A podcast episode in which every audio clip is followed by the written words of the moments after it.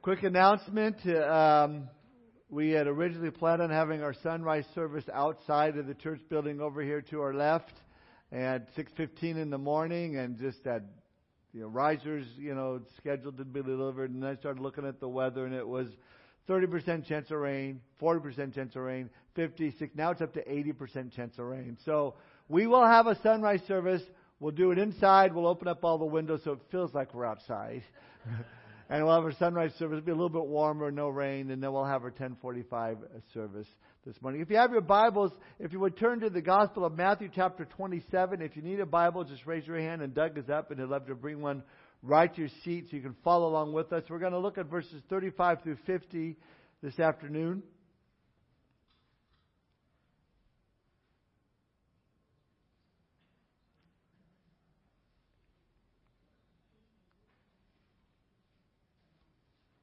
Matthew 27, verse 35 through 50. Title of my message this afternoon is God's most painful moment. Let's pray. Father, we thank you for this opportunity to gather together, Lord, this Good Friday as it's known, to be able to just give you thanks and praise for what you have done, what you accomplished for each one of us, not only in this room, Lord, but the entire world, giving your life for the world, Lord, uh, but those that, that know you, Lord, those that experience your forgiveness and come to you in faith, Lord, we really know what this means. Lord, we, we recognize that the, the suffering, the pain, the, the, the price that was paid for us. We thank you, Lord, for this opportunity that we can have to just spend a little bit of time recalling that day and what took place.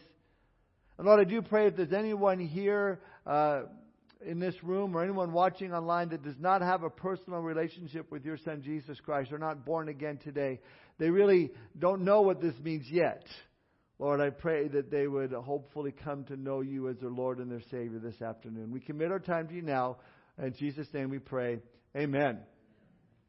Sean and I were laughing the other day about a song we can do for Good Friday, and and uh, I thought we could do this song. You can figure it out. I've heard a thousand stories about what they say you're like. I've heard a tender whisper of love in the dead of night.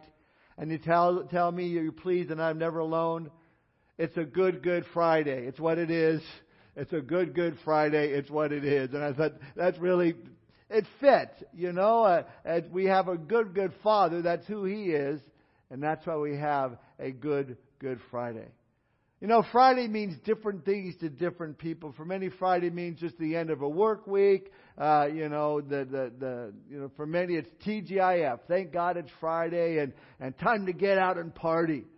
And I'm sure that's not going to change today for many people in the world. They're going to go out and break every commandment of God and not even give a thought to what Christ has done for them. Good Friday is also known as Holy Friday or Great Friday or Black Friday, which is interesting because the day after Thanksgiving is also known as Black Friday, where you can get all sorts of good deals. But let me tell you, the blackest, the darkest Friday of all was in Jerusalem, Israel, some 2,000 years ago. It was the day that Jesus Christ died on the cross for all of the sin of humanity. We call it Good Friday, I guess, because it's the best deal you could ever get given to you and I on that day. Because if you put your trust in Jesus Christ and the one that died there for us, then you have had all of your sins washed away, forgiven, and you've been given the gift of eternal life. That's the best Friday deal I've ever heard of. That's great. Now, before we can fully understand what, what that means, we need to know a little bit about what happened on Good Friday back in Jerusalem so many years ago. We all know the story. We read it many times. Judas Iscariot decided to betray his Lord for 30 pieces of silver. The Bible tells us that Satan entered into his heart. But in reality, that there were other forces in play at, on that day as well. Forces more powerful than the religious rulers or the Roman government or even Judas Iscariot or anyone else. For all practical purposes, God Himself was bringing about the events of the crucifixion. And it's something that, that sort of boggles the mind. The forces of Satan were moving towards, and the forces of God were moving towards the same objective. In a rare moment in human history, the forces of God and Satan were going in the same direction, but with different objectives. Satan, blinded by his desire to destroy Christ, thought by killing him he could eliminate him as a threat, not realizing he was playing right into the hand of God. Because long before there was a Jerusalem, long before there was Israel, long before there was a garden called Eden, or for that matter, a place called earth, a decision was made in eternity that Jesus Christ would come to this earth and die. Because God knew that man would sin, that man would fall, that they would eat of the forbidden fruit. He knew that they would blow it. He knew we would sin. We're told, in fact, in 1 Peter 1, verse 18 through 20, speaking of our redemption, knowing that you were not redeemed with corruptible things like silver or gold from your aimless conduct received by tradition from your fathers, but with the precious blood of Christ as of a lamb without blemish and without spot. He indeed, catch this, was foreordained before the foundation of the world, but was manifest in these last times for you in other words, before the foundations of this earth were created, the decision has already been made for Christ to be slain for all of mankind. In fact, Jesus told his disciples how he was going to suffer, how he was going to be betrayed, how he was going to be crucified and died, and how he would rise again on the third day. It was all planned out. Now, we also know that when Jesus was delivered before Pontius Pilate, this Roman governor, he was not happy. He didn't really want to deal with this, you know, something as controversial as the crucifixion of Jesus. So he scourged him, hoping that would appease a blood, bloodthirsty crowd. I don't think many of us realize how barbaric and how painful this scourging was. Back in those days, the Romans used something called the cat of nine tails, which was a, a whip with numerous strands that were embedded with pieces of, of metal and stone and glass. And every time those strands would come down on the on the back of a, of the victim, they, they would literally rip into the skin and all the way through to the skeletal tissue. Many people did not even uh, survive the scourging.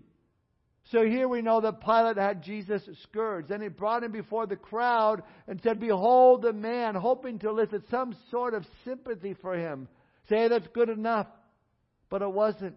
Instead, the bloodthirsty crowd chanted in unison, Crucify him! Let his blood be upon us and upon our children. So he goes to the cross. Now look at your Bibles to Matthew 27, starting in verse 25, rather 35. Then they crucified him and divided his garments, casting lots, that it might be fulfilled which was spoken by the prophet. They divided my garments among them, and from my clothing they cast lots. Sitting down, they kept watch over him there, and they put up over his head the accusation written against him This is Jesus, the King of the Jews. Then two robbers were crucified with him, one on the right and another on the left. And those who passed by blasphemed him, wagging their heads, and saying, You who destroyed the temple and built it in three days, save yourself. If you're the Son of God, come down from the cross. Likewise, the chief priests also, mocking with the scribes and elders, said, He saved others himself he cannot save. If he is the king of Israel, let him now come down from the cross, and we will believe him. He trusted in God. Let him deliver him now if he will have, have him, for he said, I am the Son of God. Even the robbers who were crucified with him reviled him with the same thing. Now from the sixth hour until the ninth hour there was darkness over all the land. And about the ninth hour Jesus cried out with a loud voice, saying, Eli, Eli, lama sabachthani. That is, my God, my God, why have you forsaken me? Some of those who stood there when they heard that said, This man is calling for Elijah.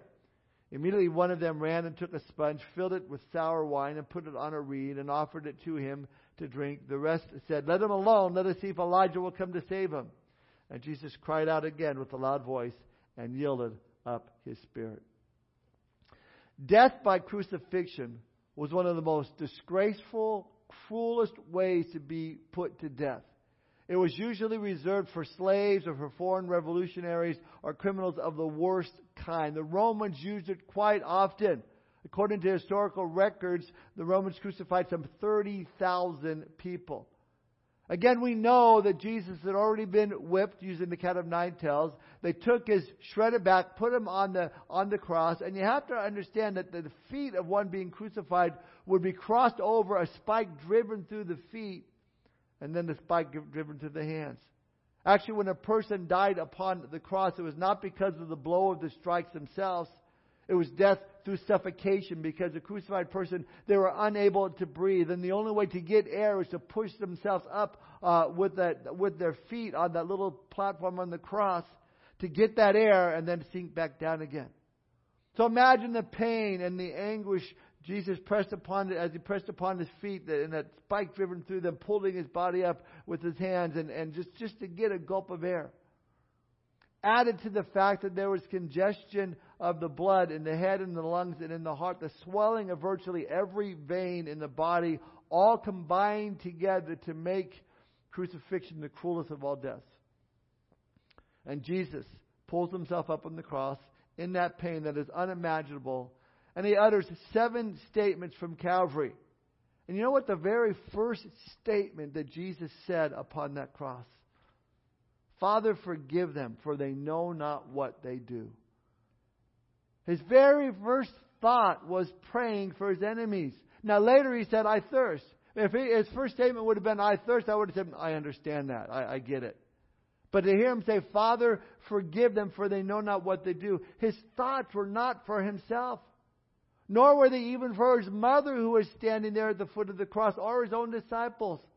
A little bit later, he would say, Woman, behold your son. Son, behold your mother, referring to John the beloved, who was going to take care of his mom now that the Lord was going to die and ascend into heaven.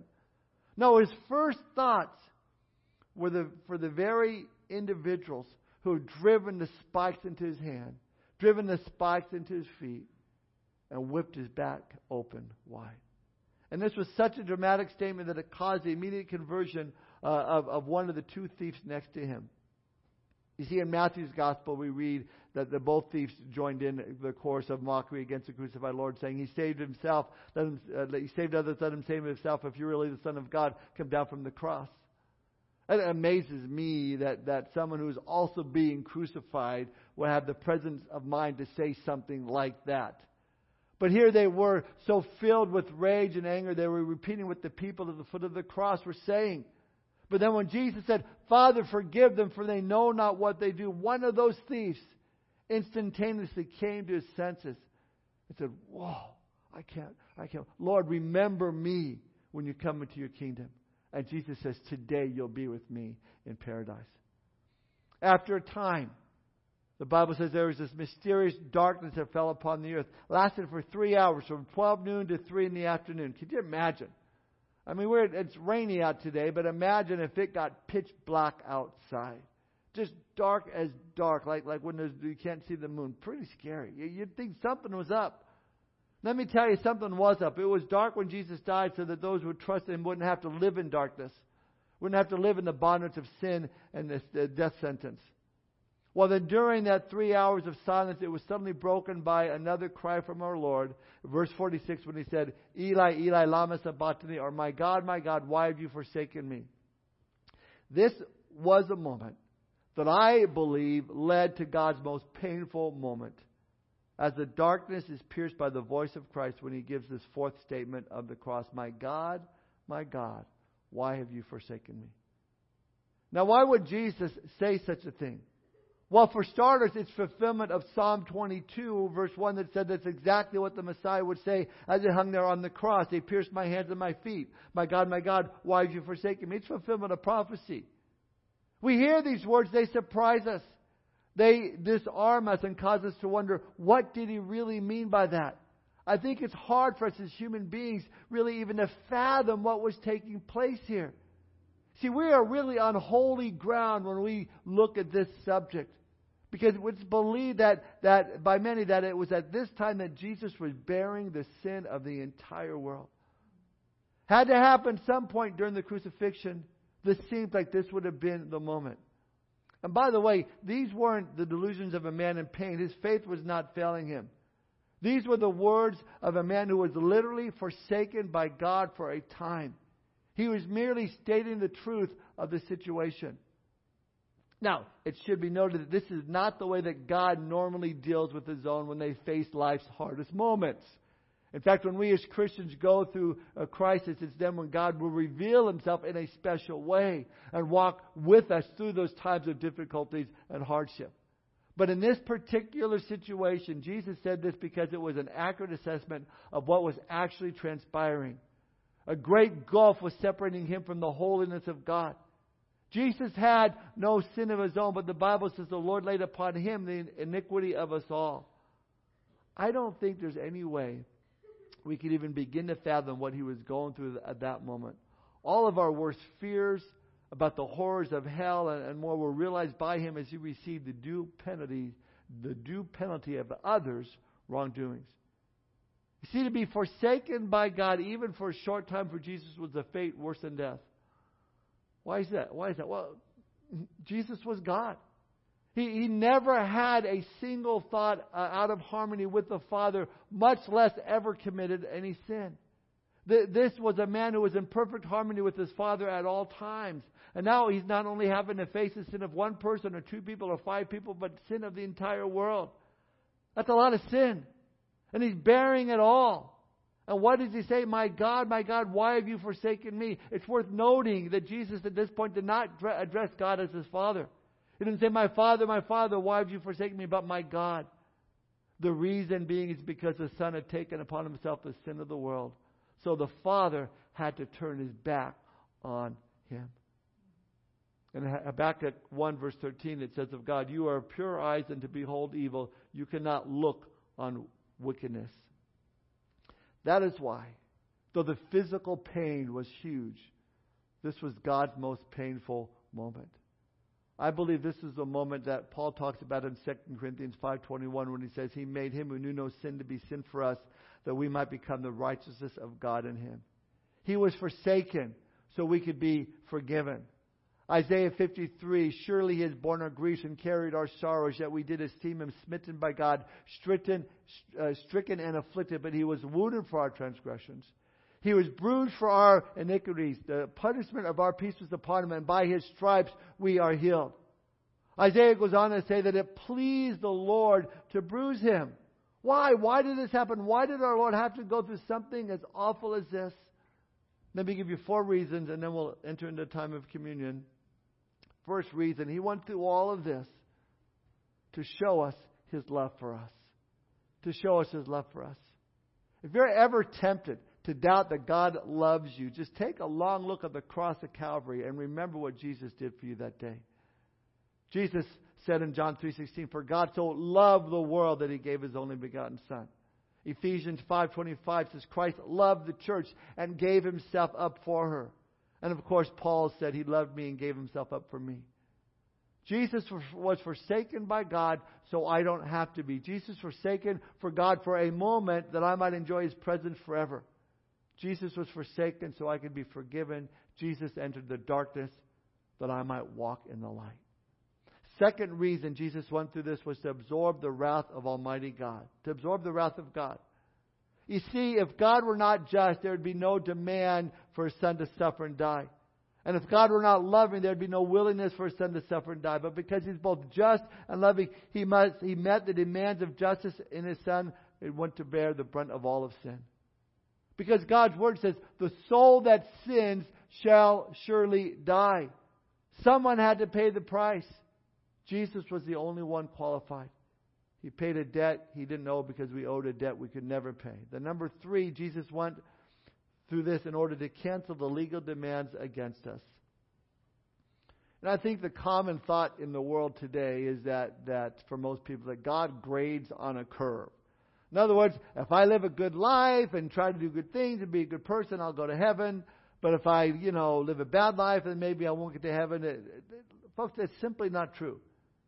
Bottom line is we have all sinned. We've all fallen short of the glory of God. We've all broken God's commandments. There's no salvation by balancing records. The only salvation that we have is by canceling records. Because there were some serious charges against you and I because of our sin. And the wages of that sin, the penalty for that sin is death. And that brings us to the last reason Jesus suffered and died to provide our forgiveness and justification. This means that no matter what you've done, if you've turned from that sin and you've acknowledged uh, it and asked God for His forgiveness, you have been forgiven. Not only that, the deal gets better. You've been justified.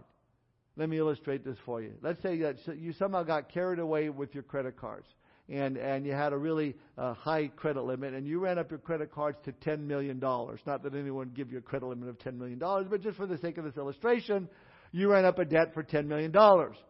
Obviously, you could not pay that debt. So you're arrested, you go to prison, and then your story ran in the newspaper. Some very wealthy man heard of your situation, was so touched by it, and decided to pay your debt. So he came, he, got the money out, and he took care of all your responsibilities, and you were now debt free. You owe ten million, now you don't owe a dime. So you want to meet this person, you want to thank this person, and you sat down with them at a restaurant and said, "How thankful you were for him to take care of that debt for you. It's just so amazing that you do this for me." And then he says, "Well, I'm happy to do this for you." I understand how difficult your situation was. And by the way, on your way home tonight, why don't you stop by the ATM and just check and see what your account balance is? He said, I know what my balance is. It's zero. It's zilch. It's it's not. Uh, it's empty. Oh, you might want to check check again. So you head on home. You pull over. You, you check the ATM and you slide your card through. You punch in your PIN number. You hit the button and and you check your balance. Twenty million dollars. Whoa! That's justification. Just as if you've never had that debt to begin with, just as you've never said forgiveness is having that debt that you owed canceled, justification is having something else put into your account.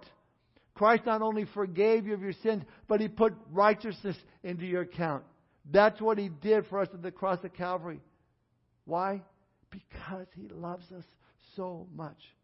Hebrews 12 gives us an insight into what kept Jesus going as He faced the horrors of the cross.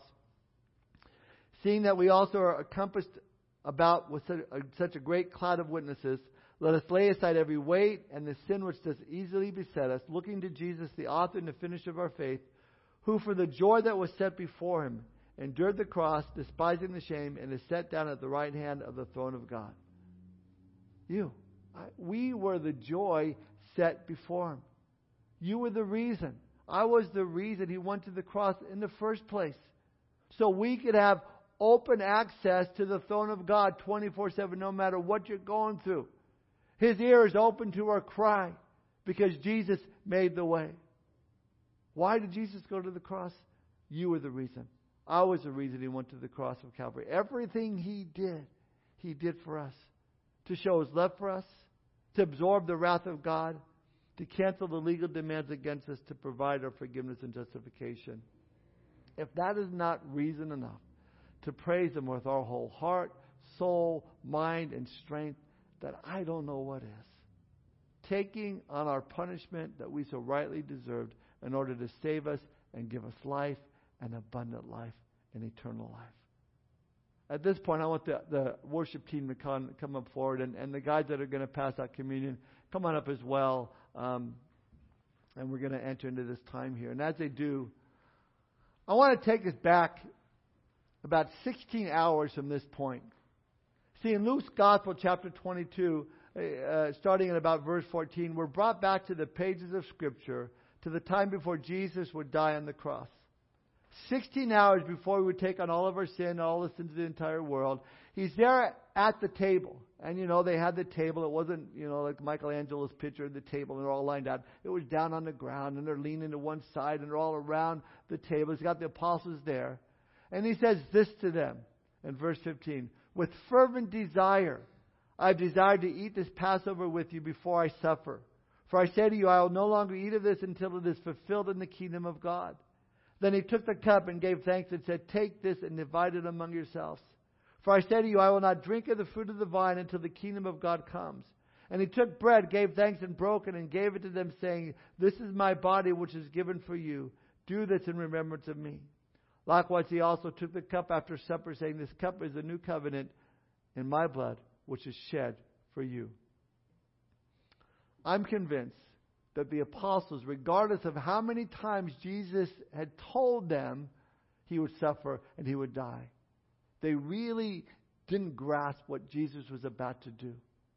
Jesus knew within the next 16 hours he would finally solve the problem between God and man. He would finally bridge the gap between a sinful man and a holy God. Uh, God himself in the flesh is saying, with fervent desire, I've desired to eat this Passover with you before I suffer. Then he tells them what he's about to do his body that would be broken, his blood that would be shed for all of mankind. When we look at what Jesus has done for us, how could we deny his love for us? The writer of Hebrews poses it this way How shall we escape if we neglect so great a salvation? Hebrews 2 3. So, uh, to say all that to say, if you've never committed your life to Jesus Christ, I would encourage you do not neglect, do not, do not ignore what Jesus Christ has done for you. Surrender your heart and life to Him today. Confess your sin. He's faithful, He's just, He'll forgive you your sin and cleanse you of all unrighteousness. God's calling. I want you to add this to your study, Tom. You know, it's always at the point where, you know, you're giving an invitation for someone to come to faith in Christ. Devil doesn't want that to happen. So it causes distractions and stuff. And so God, even at this point, is saying, listen, if you want to come to faith in Jesus Christ, now is the time. You need to do it today. For us as believers, communion is, is a time where we can remember just what we talked about, all that Jesus has accomplished for us. To know that even when we blow it, even when we sin, because we don't become sinless, we know that He will forgive us. How do we know that? Because of the cross, what He did for us on the cross. So even when we fail, He's there to forgive us. We just need to seek Him with open hearts, contrite hearts, knowing that the Lord gives grace to the humble. So let this communion time be for us a time of remembering what Jesus did for us. Also, a time of opening our hearts before Him. As the psalmist says in Psalm 139, verse 23 and 24, Search me, O God, and know my heart. Try me and know my anxieties, and see if there's any wicked way in me, and lead me in the way everlasting. Essentially, we can pray as the psalmist, Lord, if there's anything in my life that's hindering my walk with you after seeing all that you've done for me, forgive me, Lord. I confess it to you. If I'm not walking with you as I should, Lord, in, in response to all you've done for me, Lord, I, I'm seeking forgiveness. Cleanse me, Lord. God will forgive you. Whatever it is, search your hearts. Make sure you're right with the Lord. And if you are, then just praise Him. Worship Him for what He's done. At this point, I'm going to have the worship team lead us in worship as we pass out the bread and the juice. We'll, they'll be on top of each other. We'll take it, we'll pray, and we'll take it together. And so.